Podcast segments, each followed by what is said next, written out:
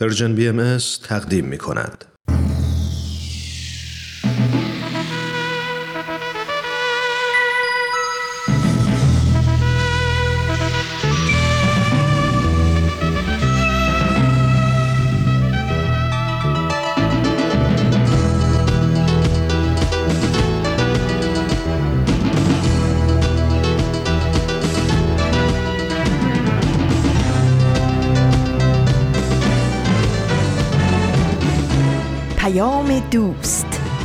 برنامه ای برای تفاهم و پیوند دلها.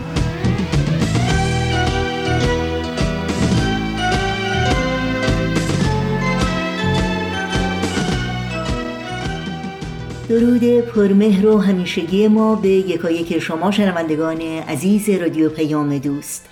در هر گوشه و کنار این دهکده زیبای جهانی که با برنامه های امروز رادیو پیام دوست همراه هستید. امیدواریم شاد و سلامت و برقرار باشید و اوقاتتون رو با امید و دلگرمی سپری کنید.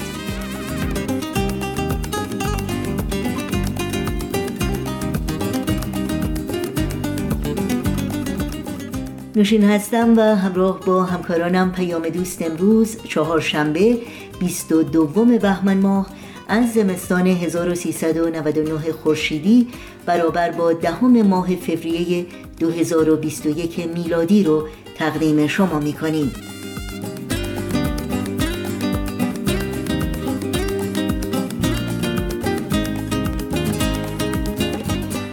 برنامه های این پیام دوست شامل اولین بخش مجموعه پاورقی های من و صحبا و برنامه خبرنگار خواهد بود که امیدواریم همراهی کنید و از شنیدن این برنامه ها لذت ببرید.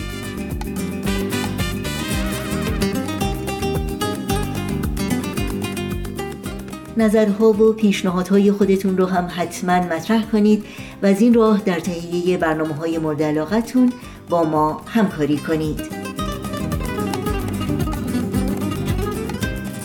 ایمیل آدرس ما هست info at persianbms.org با تلفن می‌تونید با شماره 001 703 671 828 828 با ما تماس بگیرید و شماره ما در واتساپ هست 001 240 560 24 14 و اگر شما از کاربران فعال شبکه های اجتماعی هستید برنامه های رادیو پیام دوست رو می‌تونید زیر اسم Persian BMS جستجو بکنید و با ما در تماس باشید. برای اطلاعات کامل راه های تماس با ما و همینطور اطلاعات برنامه های رادیو پیام دوست و پادکست برنامه ها هم می‌تونید به صفحه تارنمای سرویس رسانه فارسی باهایی www.persianbahaimedia.org مراجعه کنید.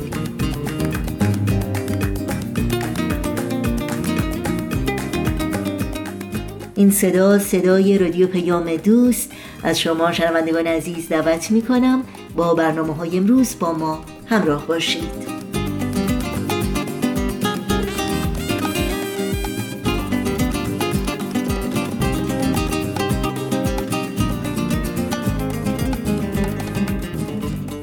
شنوندگان عزیز این شما و این هم اولین بخش مجموعه پاورقی های من و صحبا از رادیو پیام دوست با هم بشنویم شباهت اسامی شخصیت های این داستان با افراد واقعی کاملا اتفاقی است.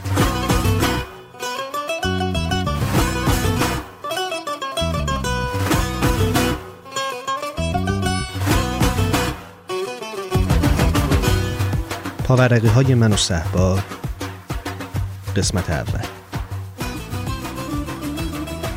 بیشتر از یه ماه بود که من هر روز موقع برگشتن از دانشگاه به جای اینکه سوار خطی های سر خیابون بشم پیاده راه میافتادم تا عین تکلیف روزانه به همه آژانسایی که تمام این یه ماه سر زدم بازم سر بزنم و با حال نظار بپرسم که سلام علیکم چیزی پیدا نشد؟ و جواب بشنوم که نداداش شرمنده. یه شبم وسط خوردن تون ماهی تو قوطیش درست اون موقعی که داشتم به کوه ظرفای نشسته توی آشپزخونه نگاه می کردم صدای تلویزیون حواسم رو پرت کرده بود و با دیدن فیلمی به اسم راز تصمیم گرفته بودم که وارد انرژی و مغناطیس مثبت بشم و همه نهای زندگیمو به بله تبدیل کنم. به همین خاطر فرداش وقتی داشتم اون راه کذایی سر خیابون و تا آژانسای مسکن می اومدم شروع کرده بودم به لبخند زدن. اونقدر که فکم درد گرفته بود. و به جای گفتن چیزی پیدا نشد نه اول رو حذف کرده بودم و پرسیده بودم که سلام علیکم چیزی پیدا شد و با وجود همه زحمت های کارگردان فیلم راز و مفسر برنامه که دو ساعت تو تلویزیون درس زندگی داده بودن جواب شنیده بودم که برای کی داداش؟ برای دانشجوی مجرد؟ نه شرمنده از همه بدتر این بود که نمی‌دونم چرا درست توی همون روز صابخونم از صبح اول وقت شروع کرده بود به زنگ زدن و این بار کوتاه نمیومد منم تا شمارش رو روی موبایلم می‌دیدم رعشه می‌گرفتم و با دست لرزون یواشکی موبایل رو مینداختم توی جیب کتم که اگه داره از یه گوشه ای منو می‌بینه فکر کنه که مثلا صدای موبایلم رو نشنیدم. چون می‌دونستم می‌خواد طبق معمول این یه ماه به هم بگه مگه چه گناهی کرده که من خونه داد و حالا که پسر تازه دامادش منتظره من چرا خونش رو خالی نمی کنم و با آبروشون جلوی عروسش و خونوادش بازی می‌کنم؟ راستشون روز دیگه نمی‌دونستم بعد از این همه وقت دنبال خونه گشتن چه بهانه‌ای دارم که براش بتراشم. تا اینکه یه روز ظهر موقع رسیدن به سر خیابونمون انقدر حالم خراب بود که دیدم دیگه نمی‌خوام به هیچ آژانسی سر بزنم. و به خودم گفتم هرچی بادا باد.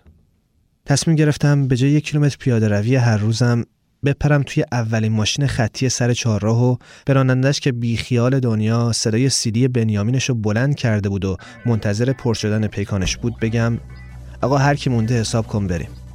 که یکی از صندلی عقب بهم گفت شما که وضعت خوبه میشه کرای منم حساب کنی؟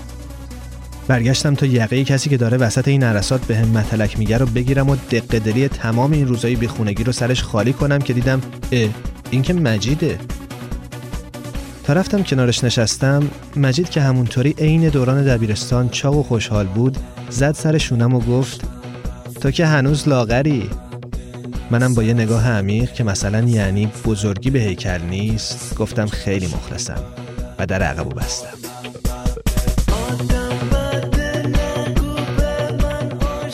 گفت چیه؟ چرا انقدر عجله داری؟ گفتم دنبال خونه میگردم. زد زیر خنده که بابا زشته تا که دیپلم داری. گفتم زشتر اینه که دارم لیسانسم هم می‌گیرم ولی خونه ندارم.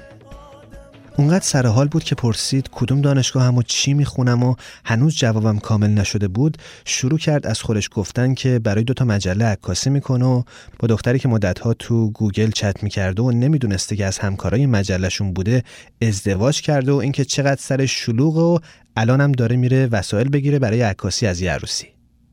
بعد یکم با هم راجع به زندگی و آینده شوخی کرد و وقتی دید حوصله حرف زدن از امروزم هم ندارم چه برسه به فردا آینده؟ گفت جریان خونه چیه؟ گفتم باید جایی که هستم و از یه ماه پیش خالی می کردم ولی همه میگن به مجرد خونه نمیدیم. راننده که نشسته بود و راه افتاده بودیم صدای سیلیشو کم کرد و پرید وسط صحبت ما که میبخشی استاد ولی بیرا هم نمیگن. خونه دستگل رو میدن به مجرد اونم که دلش نسوخته. اولا که دور از جون شما خونه میشه پاتوق. بعدش هم خرابش می‌کنن و تحویلت میدن. تازه اگه بدن. مجید زد زیر خنده و یه شکلات کیتکت از جیبش در آورد و شروع کرد بخوردن گفتم یعنی چی؟ همه رو که نمیشه به یه چوب زد. راننده خیلی قاطع گفت شما راست میگی ولی دنیا اینجوریه دیگه. خشکتر با هم میسوزن. مجید با دهن پر به من گفت حالا تو جز خشکایی یا ترا و باز خندید. حوصله با مزدگی نداشتم. جلومو نگاه کردم و به بهانه آفتابی که از همه طرف می‌زد تو چشمم تا می‌تونستم اخم کردم. مجید و راننده یکم با هم راجب جامعه و گرونی و سیاست و بازیگرا و فیلم ها حرف زدن تا رسیدم به دنیا و حل مشکلاتش که خوشبختانه یه دفعه مجید گفت آقا قربون دستت من اونور چهار پیاده میشم. و تون پشت کاغذ کیتکت شروع کرد به یادداشت کردن. بعد بهم گفت موبایل داری؟ و شمارمو که گفتم یه گوشه همون کاغذ KitKat نوشت و کندش. چراغ قرمز رو که رد کردیم مجید قبل از پیاده شدن کاغذ KitKat رو داد به من و گفت این شماره خونه ای که پارسال توش بودم.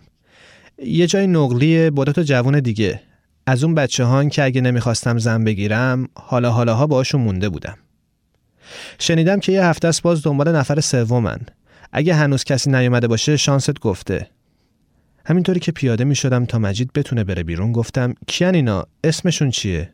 گفت امیر و صحبا هر دوشون رفیقمن. و باز خندید و دست کن داد و رفت. نشستم توی ماشین و کاغذ رو نگاه کردم. یه شماره خونه بود با یه شماره موبایل که شماره خود مجید بود. هنوز گیج بودم که راننده گفت بیا استاد خودت می‌بینی؟ گفتم چی آقا؟ گفت اینم خونه مجردی که عرض کردم. گفتم نمی‌فهمم مگه شما می‌شناسی اینا رو؟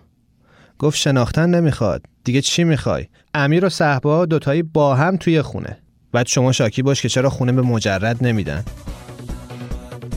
اول نفهمیدم چی میگه. بعد دیدم راست میگه. صحبا که اسم دختره. ساکت شدم. نمی‌دونستم چی بگم. اصلا چیزی نداشتم که بگم. راننده دوباره پناه برد به بنیامین که یه بند می‌گفت حالش بد و منم هی حالم بدتر می‌شد چون موبایلم که صداشو قطع کرده بودم باز توی دستم میلرزید و شماره صابخونم رو برای پنجاهمین بار نشون می‌داد. تا اینکه با صدای راننده که می‌گفت ته خط استاد به خودم اومدم. در رو باز کردم و داشتم توی جیب عقبم دنبال اسکناس میگشتم که راننده گفت رفیقتون همه رو حساب کرده. به کوچمون که رسیدم دیدم ای داد بیداد. خانم صابخونمون واسطه کنار پراید قرمزش و موبایل به دست داره از پشت عینک مستطیل ذره منو نگاه می‌کنه. لحظه بدی بود. احساس گانگستر رو داشتم که توی فیلم های هالیوودی بعد از کلی تعقیب و گریز توی آخرین لحظه سر یه چهارراه بیخود و ساده از زمین و هوا محاصره میشه. نه راه پس داشتم نه پیش. بیاراده رفتم جلو و نمی‌دونم چی شد که گفتم سلام علیکم چه خوب موقع رسیدین. داشتم از خونه جدید می اومدم همین الان می‌خواستم بهتون زنگ بزنم. صابخونم که از خوشحالی از خود بیخود شده بود موبایلش رو از شیشه باز جلو انداخت تو ماشین و جوری اومد به طرفم که یه قدم رفتم عقب. خانم صابخونه که فهمید باید خودش رو کنترل کنه که مبادا جلوی در و همسایه بپر از خوشحالیش منو بغل کنه و بندازه هوا گفت خدا عمرت بده ایشالله عروسیت پسرم. کی میری به سلامتی؟ بدون مکس گفتم فردا. دوباره ذوق کرد که الهی خیر ببینی بچه. پسرم از شرمندگی خانواده زنش در اومد. خوشبخت بشی ایشالا هر حاجتی داری خدا بهت بده. و بعد بدون خداحافظی سوار ماشینش شد و در حالی که دوتا بوق برای من می‌زد گاز داد و رفت. اولین کاری که کردم این بود که نشستم روی پله جلوی در. بعد هرچی فکر کردم نفهمیدم دومین کاری که باید بکنم چی می‌تونه باشه. باید تا فردا خونه رو تحویل می‌دادم و بعد لابد می‌رفتم توی پارک یا توی خیابون. بعد فکر کردم حتی اگه بخوام تو پارک بخوابم سه تا قفس کتابم رو چیکار کنم؟ بنابراین از خیر پارک و خیابون گذشتم و دیدم فقط دو تا راه برام باقی میمونه یا باید زنگ می‌زدم به خونوادم تو شیراز و می‌گفتم از پس زندگی تو تهران بر نیومدم که خیلی برام افت داشت مخصوصا پیش خواهر کوچیکم که کلی زور زده بودم تا حاضر شده بود مثلا بابت احترام جلوی بقیه صدام کنه داداش و اینطوری دیگه برام ترم خورد نمی‌کرد. یا اینکه باید از امروز تا فردا با همه دعاهای خانم صابخونه برای من یه معجزه می‌شد که از بدبختی در بیام که اونم مگه به همین مفتیا بود. جیب کتم داشت میلرزید. بازم موبایلم بود که طبق معمول این روزا صداشو قطع کرده بودم. حالا که دیگه نگران صابخونه نبودم بدون چک کردن شماره تلفن جواب دادم. صدای پشت خط گفت چی شد خونه؟ مجید بود. کاغذ کیتکت رو که توی دستم مچاله کرده بودم باز کردم و دوباره به شمارهایی که نوشته بود نگاه کردم. و بعد تا یاد خانم صحبا افتادم کاغذ رو دوباره مچاله کردم و به مجید گفتم هیچی چی باید می‌شد؟ این داستان ادامه دارد. کجا می کجا می روی دست تو بر پاس کجا می روی کجا می روی جامی شوری جان از نو به با. شغل همین جاز کجا می روی شغل همین جاز کجا می روی رو جوان جس جوان دل جوان خیز و بدم در تن عالم روان. رو جوان جس جوان دل جوان خیز و بدم در تن عالم روان. این برنامه کار مشترکی بود از نویسنده شبنم کارگردان شاهراخ اجرای متن ایمان ضبط صدا بهنام صداگذاری و میکس نهایی شبنم با تشکر از رادیو نسیم و استودیوی رادیو فرکانس 13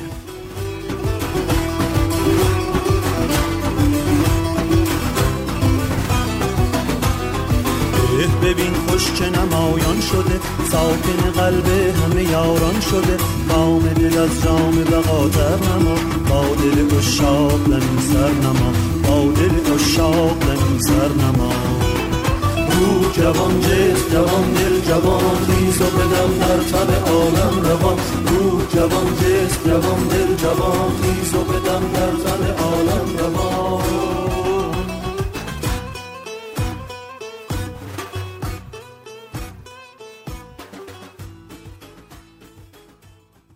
اولین برنامه مجموعه پاورقی های من و صهبا بود که از رادیو پیام دوست تقدیم شما شد. این برنامه و همه برنامه های رادیو پیام دوست رو شما می‌تونید در شبکه های اجتماعی یوتیوب، فیسبوک، SoundCloud، اینستاگرام و تلگرام زیر اسم Persian BMS دنبال بکنید و مشترک رسانه ما باشید. آدرس تماس با ما در کانال تلگرام هست at Persian BMS contact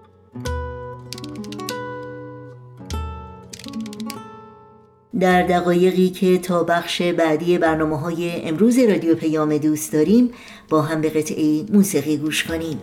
دریغا که دستان ما جدا مانده از هم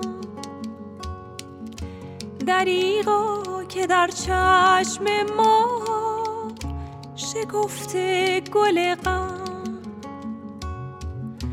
جدا از هم و در سایه ها چو مرغان غمگین. قفس های ما را کرده جدا غمی سرد و سنگین. تو چون آرزو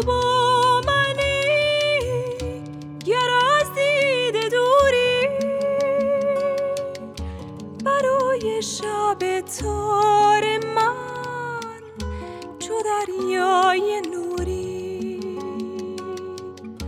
تو چون آرزو با منی گر از دید دوری. برای شب تار من چو دریای نوری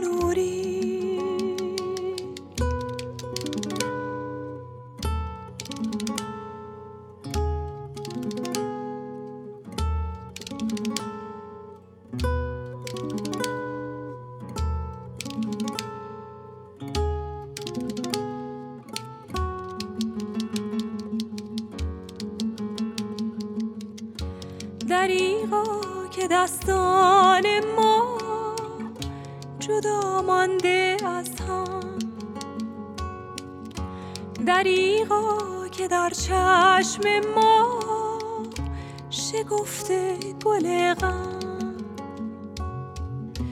جدا از هم و در سایه ها چو غمگین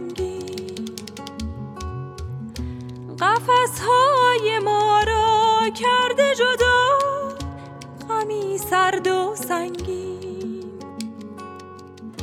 کشیده فلک بین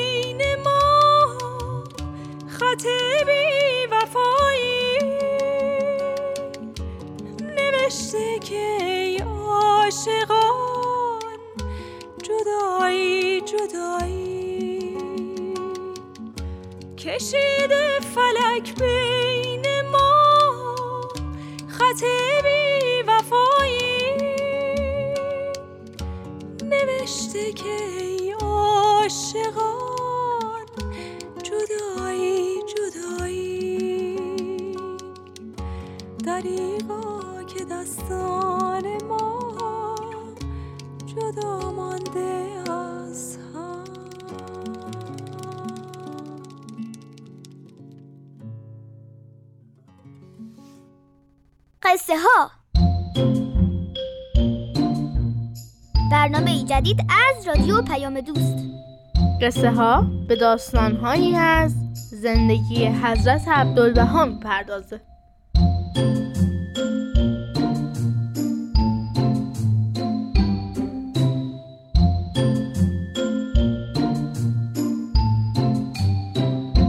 قصه ها یک شنبه ها از رادیو پیام دوست. در این بخش از برنامه های امروز رادیو پیام دوست می‌رسیم به خبرنگار از شما دعوت می‌کنم همراه باشید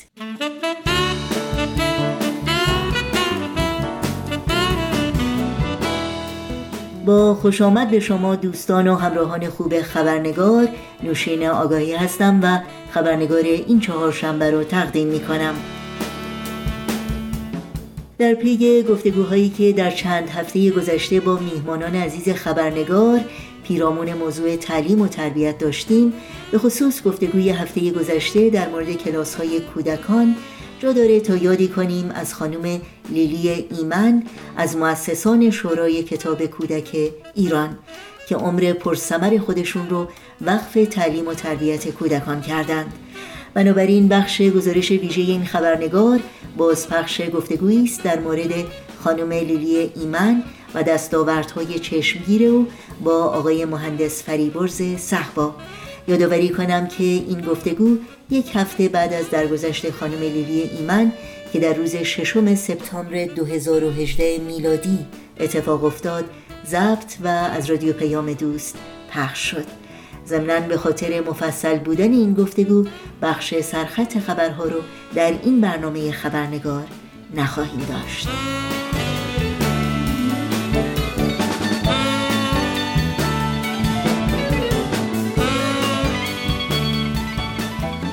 و ما هفته گذشته خانم لیلی ایمن نویسنده مترجم و مدرس ادبیات و از پای گذاران شورای کتاب کودک ایران در سن 89 سالگی در شهر شیکاگو در آمریکا درگذشت.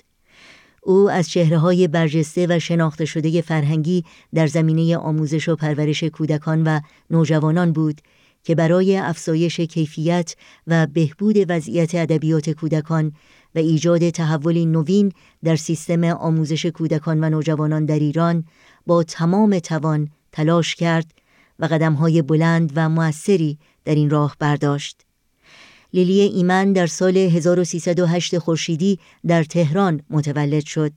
تحصیلات عالی را در رشته زبان در شهر مسکو آغاز کرد و در دانشکده ادبیات دانشگاه تهران در رشته فلسفه و علوم تربیتی و سپس در بریتانیا در رشته روانشناسی کودک ادامه داد و در بازگشت به ایران به تدریس در کلاس های تعلیم معلم برای کودکستانها و دبستانها پرداخت و همزمان با مجله سپیده فردانیز همکاری داشت. از ثمرات همکاری لیلی ایمن با خانم توران میرهادی در مجله سپیده فردا برگزاری نخستین نمایشگاه کتاب کودک در سال 1335 خورشیدی بود که مورد استقبال چشمگیری قرار گرفت و در برگزاری همین نمایشگاه بود که تعدادی از علاقمندان به ادبیات کودکان گرد هم آمدند تا نهادی را برای سازماندهی به ادبیات کودک پای ریزی کنند. نهادی که در آغاز آن را شورای کتاب کودک نامیدند که اهدافش ایجاد امکانات لازم برای تشویق و ترغیب کودکان و نوجوانان به مطالعه بیشتر و بهتر کمک به فراهم آوردن کتابهای سودمند برای کودکان و نوجوانان به زبان فارسی و تقویت و توسعه ادبیات ملی خاص کودکان و نوجوانان بود. لیلی ایمن همچنان در دو دوره به عضویت هیئت مدیره دفتر بین المللی کتاب برای نسل جوان درآمد و سوی این هیئت در مجامع بین المللی کارشناسان ادبیات کودکان شرکت می کرد. پالتوی قرمز و هر که پیدا کرد مال خودش از جمله آثار اوست. در مورد زندگی پرسمر خانم لیلی ایمن این بانوی پیشگام، نواندیش و فرهیخته ایران زمین گفتگوی کوتاه تلفنی داریم با مهندس فریبرز صحبا معمار برجسته و به نام ایرانی و از مؤسسان مجله ورقا نشریه ویژه کودکان و نوجوانان اما قبل از اینکه به این گفتگو بپردازیم به بخش کوتاهی از گفتگوی خبرنگار با خانم لیلی ایمن گوش کنیم که چند سال پیش به مناسبت روز سوادآموزی انجام شد. سوادآموزی در قدیم فقط یاد دادن خواندن و نوشتن و یک کمی حساب بود در نظر یه ای که خیلی محدود فکر می‌کردن ولی خیلی زود متوجه شدن که این هیچ دردی رو درمان نمی‌کنه. برای اینکه تا ذهن مردم باز نشه و عادت نکنه به فکر کردن فایده ای نداره. این تغییر دید نسبت به سواد آموزی تاثیر گذاشت روی روشی که سواد آموزی به زبانهای مختلف انجام می‌شد. و انواع روش ها برای سواد آموزی پیدا شد. امروز سواد آموزی رو در خیلی جاها در خیلی از تئوریا میگن سواد آموزی برای آزادی یعنی آزاد شدن از خیلی از قیدها یا اینکه سواد آموزی در خدمت آموزش بیشتر آموزش مداوم. در نتیجه الان توجه به این هست که همراه خواندن و نوشتن ما چی می آموزیم به افراد؟ مهم اونه. یونسکو مطالعاتی که کرده نشون داده که اگر سواد آموزی با هدف مشخص اجتماعی هم راه باشه اون وقت تاثیر می‌ذاره روی اجتماع و روی مردمی که سواد می آموزن و رفتارهای اجتماعی رو میشه تغییر داد. نکته اصلی این است که سواد آموزی با هدف به خصوصی باید انجام بگیره. نه اینکه فقط مهارت خواندن و نوشتن رو یاد بگیره.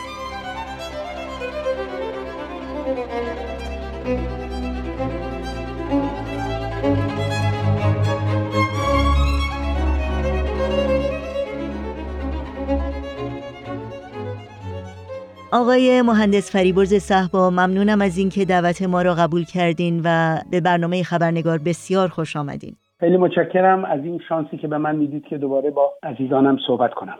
ممنون از شما. اگر ممکنه در آغاز این گفتگو از پیشینه آشنایی شما و همکاری شما با خانم لیلی ایمن بپرسم. بله من ایشون رو با اسم میشناختم. در ایران و با جناب دکتر ایمن شوهر ایشون خیلی ارادت داشتم آشنایی داشتم. اما شخصا ایشون رو ملاقات نکرده بودم. اگر چه اون موقع حدود 20 سال داشتم هنوز به قول اصطلاح میگن انشالله بزرگ میشی. من بزرگ نشده بودم. خیلی علاقه من بودم به کتاب ها و قصه ها و مطالب بچه ها همیشه. حقیقتا می‌خوام بگم در دوران کودکی من واقعا وضع بچه ها بچه های ایران به طور کلی اسفبار بود. از این نظر که وجودشون اهمیت نداشت. به رسمیت شناخته نشده بود. اونجا بودن. در اطراف بقیه زندگی می‌کردن.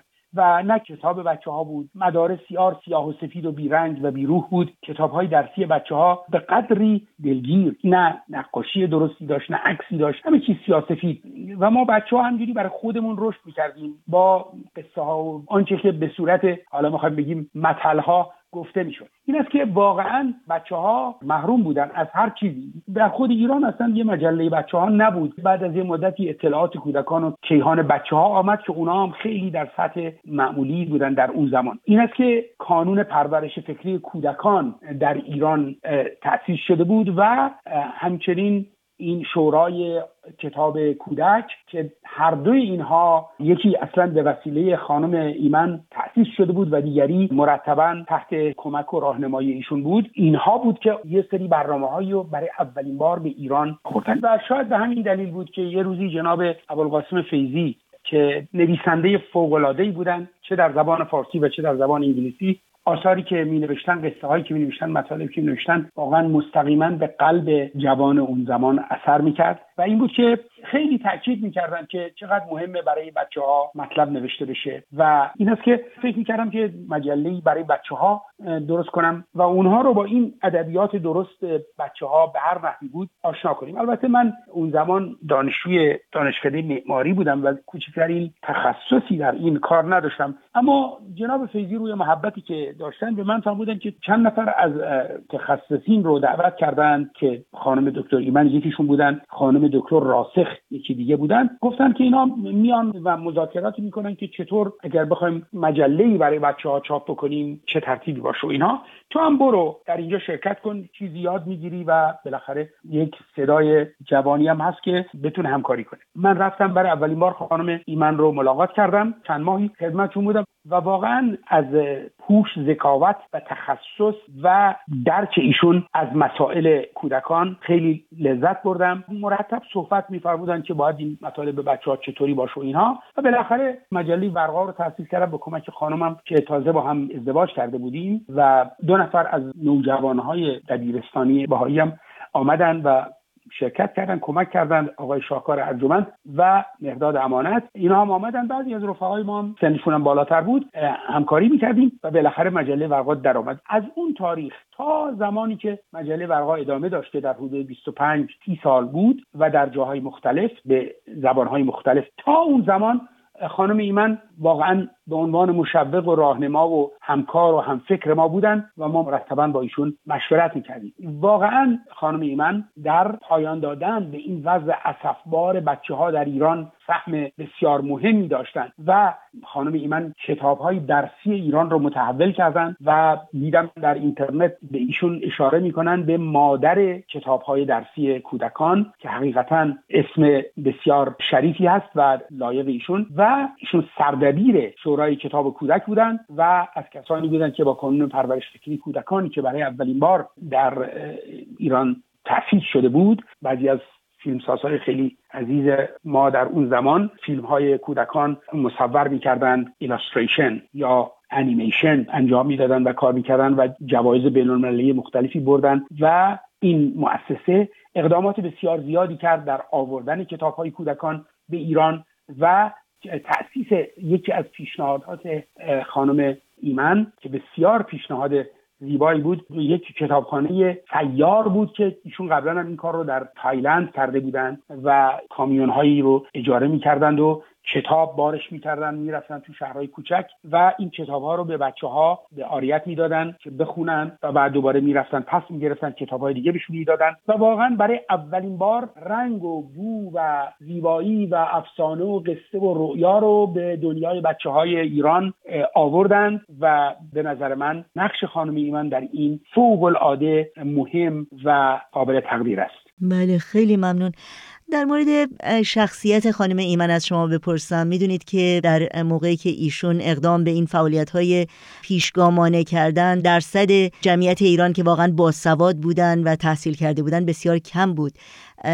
و به خصوص تعداد زنانی که به فعالیت های فرهنگی در این سطح مشغول بودن. برای کسانی که خانم ایمن رو ندیدن و نمیشناختن شما چگونه می‌تونید شخصیت ایشون رو به تصویر بکشید؟ بله. خانم ایمن لیلی خانم صورتی بسیار مهربان و شیرین داشتن. همیشه یه تبسم فوق العاده زیبایی روی صورتشون بود. صدای بسیار دلپذیر و موزونی داشتن به طوری که به طرز عجیبی به انسان صدایشون آرامش می‌داد. حتی تا آخر حیاتشون واقعا صداشون به قدری آرام دلپذیر و برای بچه ها مثل یه لالایی بود. و منی که واقعا در جوانی ایشون رو میشناختم برای منم این صدایشون فوق زیبا و موزون و آرامش بخش بود دلپذیر بود. فارسی رو بسیار فاخر و در نهایت زیبایی و در نهایت دلنشینی صحبت می‌کردند. مثل اینکه دارن از یک نصر العاده متینی می‌خونن.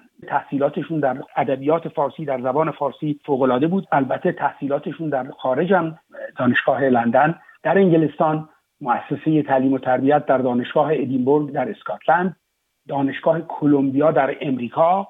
ایشون تحصیلات داشتن و بعد البته معارف دیانت بهایی رو که خیلی عمیق آموخته بودند و با افراد بسیار دانشمند نویسندگان عزیز و عالی قدر ایران از نزدیک دائما در تماس بودند. مجموعه همه اینها روی هم در تمام سخنانشون و کلامشون بود. و همیشه هر چی می‌گفتن توأم بود با قصه های بسیار زیبا مثل اینکه دارن برای بچه ها صحبت می‌کنن. در حالی که همونطور که گفتم بسیار فاخر صحبت می‌کردن. این که خیلی به نظر من مطالبشون دلنشین و همه کسانی که ایشون رو میشناختن با نهایت ادب و در نهایت فروتنی به حرفایشون گوش می‌کردن. زیرا که زمان زیادی لازم نبود که بفهمی با کسی طرف هستی که فوق العاده راجع به اون که میگه می‌فهمه و راجع به اون که میگه فکر می‌کنه. به نظر من مقامشون از این نظر بسیار شامخ هست خیلی ممنون در مورد میراث خانم لیلی ایمن و چگونه می‌تونه الهام بخش نسل های آینده باشه این رو شما چجوری توضیح می‌دید؟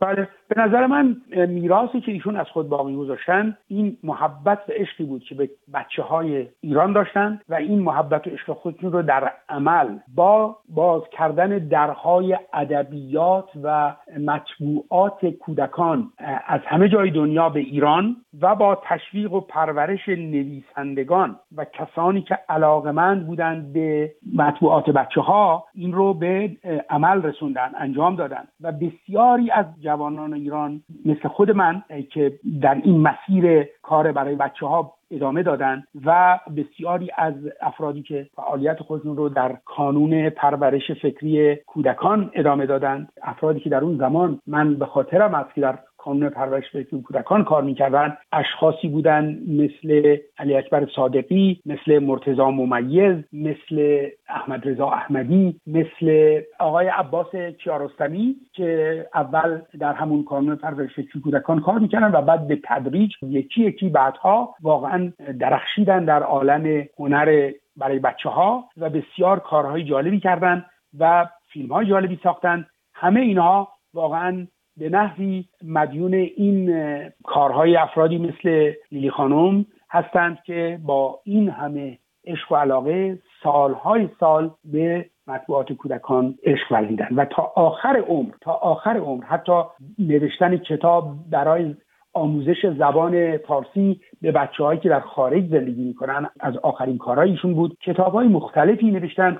در مجموع حدود سی کتاب از ایشون لیست شده کتاب هاشون کتاب های فوق العاده ولی به نظر من نقش ایشون در زنده کردن کتاب های درسی که اونها رو از اون سیاه سفید بودن بی ایده و فقط آموزش الفبه به آموزش ادبیات کودکان به آموزش شعر و هنر و زیبایی رسوندن نقش ایشون فوق العاده مهم و با ارزش من بعد از اینکه خبر فوت لیلی خانم رو شنیدم واقعا هر وقت به ایشون فکر می‌کنم یاد این شعر فروغ فرخزاد میافتم که می‌گوید اگر به خانه من آمدی برای من این نازنین چراغ بیاور و یک دریچه که از آن به ازدهام کوچه خوشبخت بنگرم فکر می‌کنم لیلی خانم حقیقتا برای بچه های ما و برای همه ما در زمان عمر خودشون یه چراغ آوردن. خیلی چراغ روشن و پر از نور. و اون دریچه ای که از اون ما به زندگانی و به خوشبختی های زندگانی می‌تونیم نگاه کنیم حقیقتا اون روحی بود که در کارهایی که ایشون برای بچه ها تعلیماتی که دادن کتاب های درسی که درست کردن حقیقتا به ما کمک کردن که یه دریچه ای داشته باشیم به این ازدهام کوچه خوشبخت. خیلی ممنون. واقعا لطف کردید. چقدر زیبا توضیح دادید و باز هم سپاسگزاری می‌کنم از وقتتون جناب صحبا. قربان محبت شما. خیلی متشکرم. یکی بود یکی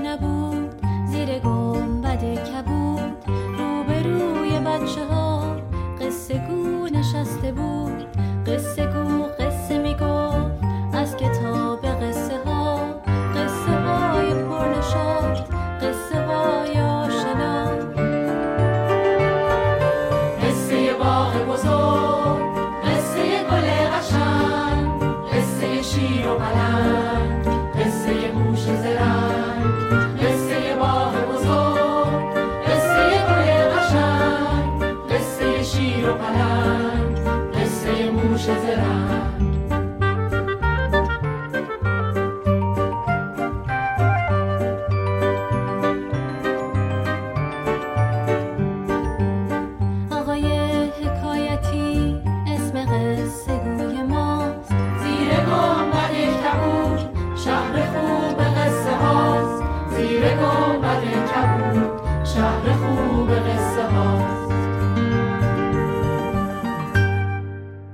شنوندگان عزیز مجددا یادآوری کنم که همه برنامه های رادیو پیام دوست در صفحه تارنمای سرویس رسانه فارسی باهایی هم در دسترس شماست.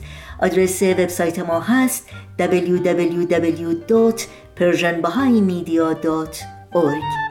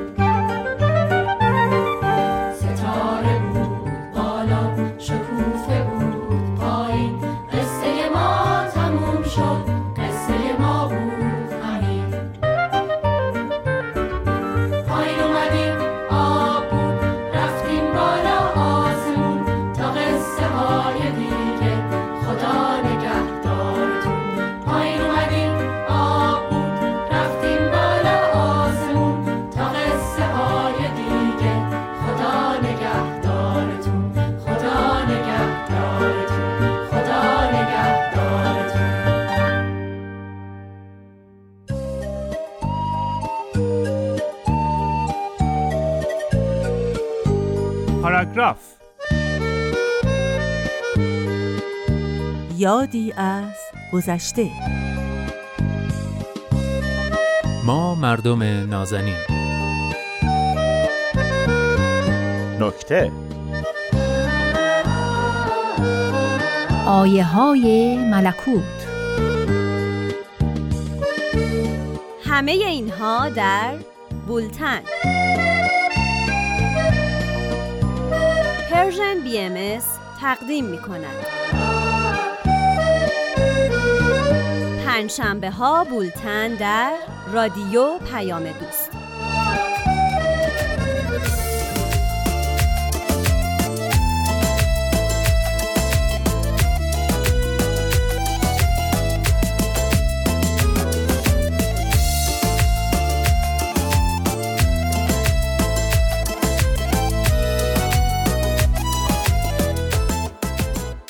گاهی باید لحظه ای از همه چیز دست بکشیم و اندکی بیاندیشیم.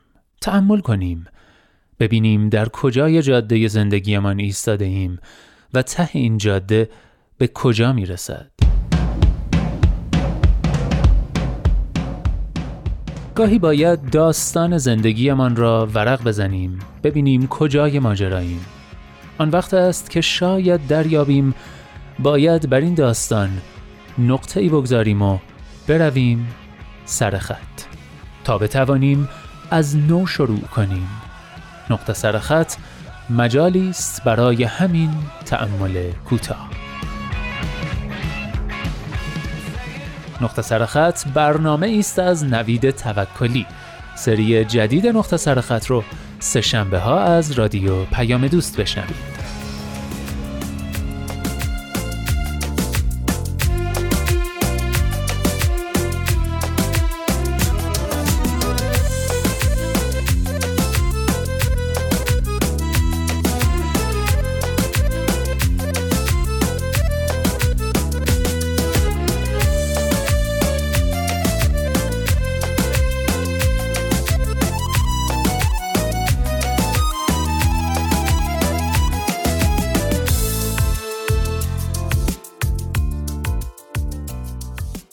در اینجا به پایان برنامه های این چهار شنبه رادیو پیام دوست می‌رسیم.